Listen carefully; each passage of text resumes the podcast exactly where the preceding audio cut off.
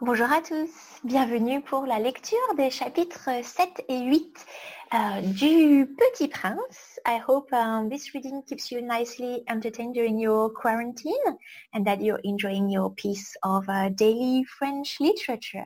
Uh, just a reminder, uh, the text is available. I'll share the screen, um, but you can find the whole text uh, on, uh, wait, I'll check. for the I'll double check for the right U R L in e books gratuit dot com. I'll put the link in the description of the video and in the show notes of the episode. Okay, so let's get back to our reading. I'll share the screen and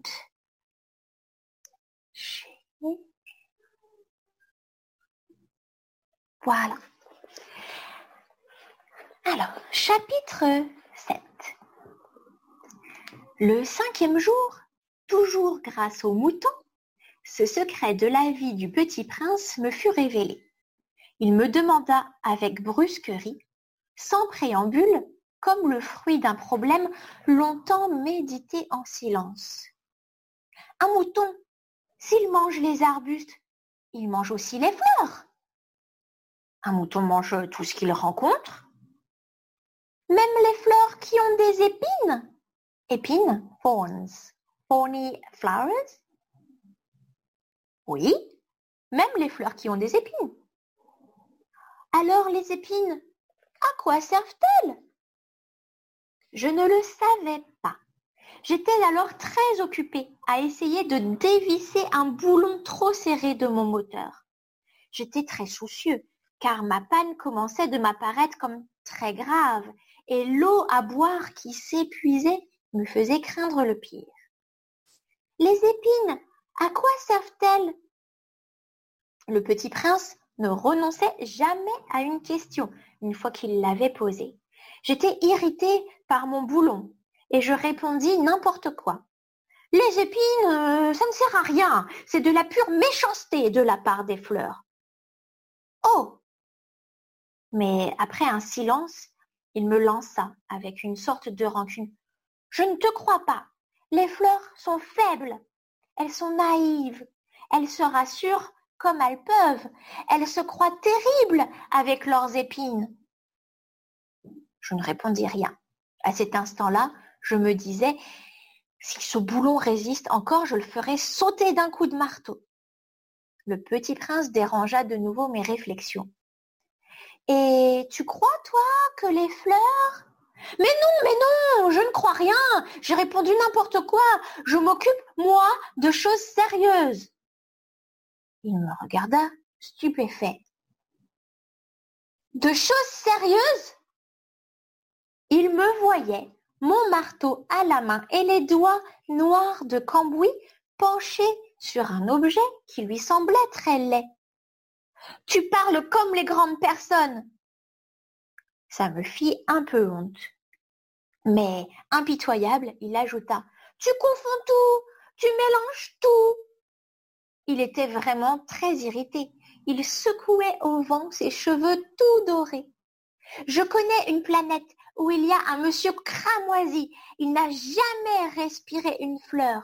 Il n'a jamais regardé une étoile, il n'a jamais aimé personne, il n'a jamais rien fait d'autre que des additions. Et toute la journée, il répète comme toi, je suis un homme sérieux, je suis un homme sérieux, et ça le fait gonfler d'orgueil. Mais c'est pas un homme, c'est un champignon. Un quoi? Un champignon! Le petit prince était maintenant tout pâle de colère. Il y a des millions d'années que les fleurs fabriquent des épines. Il y a des millions d'années que les moutons mangent quand même les fleurs. Et c'est pas sérieux de chercher à comprendre pourquoi elles se donnent tant de mal pour se fabriquer des épines qui ne servent jamais à rien. C'est pas important la guerre des moutons et des fleurs? C'est pas plus sérieux et plus important que les additions d'un gros monsieur rouge? Et si je connais, moi, une fleur unique au monde, qui n'existe nulle part, sauf dans ma planète, et qu'un petit mouton peut anéantir d'un seul coup, comme ça, un matin, sans se rendre compte de ce qu'il fait. C'est pas important, ça !» Il rougit, puis reprit. « Si quelqu'un aime une fleur qui existe qu'à un exemplaire dans les millions et les millions d'étoiles, ça suffit pour qu'il soit heureux quand il les regarde. » Il se dit « Ma fleur est là, quelque part. » Mais si le mouton mange la fleur, c'est pour lui comme si, brusquement, toutes les étoiles s'éteignaient. Et c'est pas important, ça ! Il ne put rien dire de plus. Il éclata brusquement en sanglots. Il pleure. La nuit était tombée. J'avais lâché mes outils. Je me moquais bien de mon marteau, de mon boulon, de la soif et de la mort. Il y avait, sur une étoile, sur une planète, la mienne, la Terre, un petit prince à consoler. Je le pris dans mes bras, je le berçais. Je lui disais, « La fleur que tu aimes n'est pas en danger.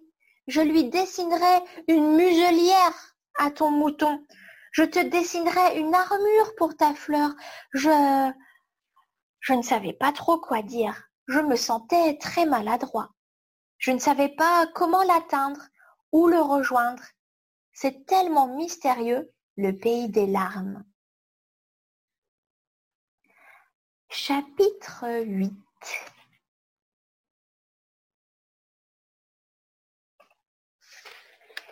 J'appris bien vite à connaître cette fleur. Il y avait toujours eu, sur la planète du Petit Prince, des fleurs très simples, ornées d'un seul rang de pétales, et qui ne tenaient point de place, et qui ne dérangeaient personne.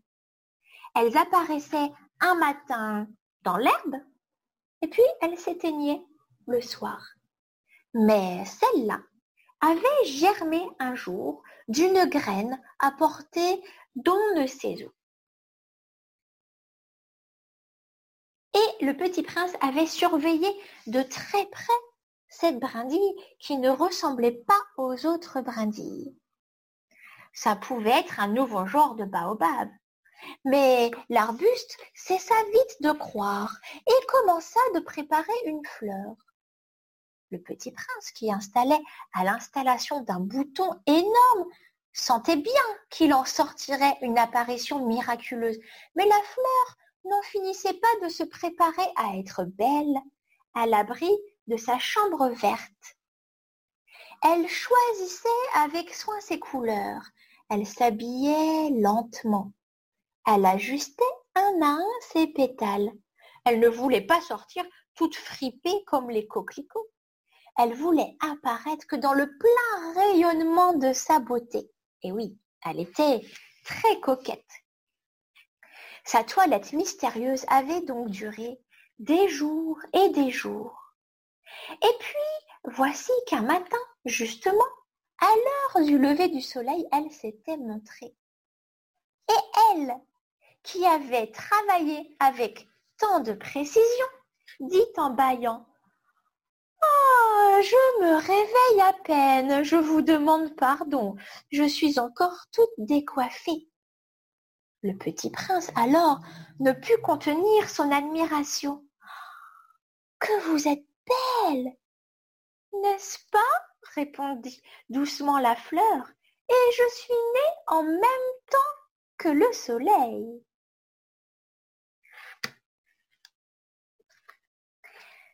Le petit prince devina bien qu'elle n'était pas trop modeste, mais elle était si émouvante. « C'est l'heure, je crois, du petit déjeuner, » avait-elle bientôt ajouté.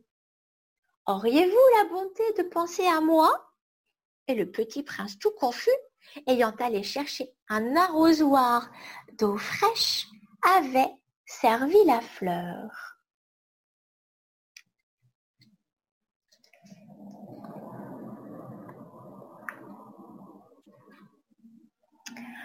Ainsi l'avait-elle bien vite tourmentée par sa vanité un peu ombrageuse.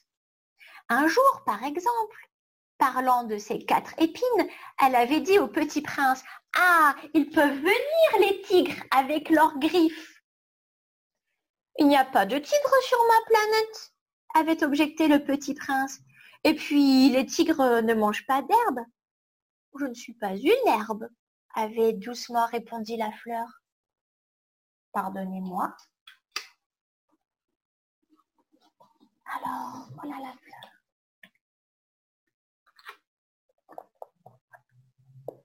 Je ne crains rien des tigres, mais j'ai horreur des courants d'air. Vous n'auriez pas un paravent ? Horreur des courants d'air ?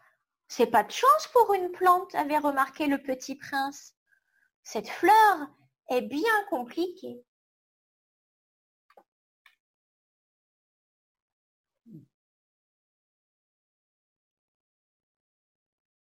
Le soir, vous me mettrez sous globe.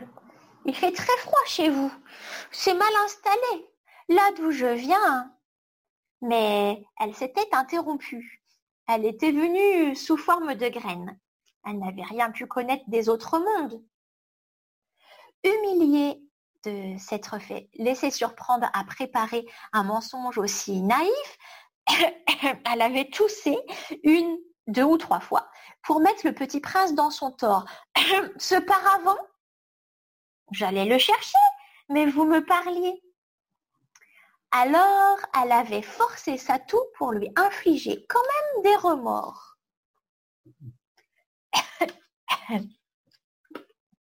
Well, I guess coughing at the moment is not a very good time for her.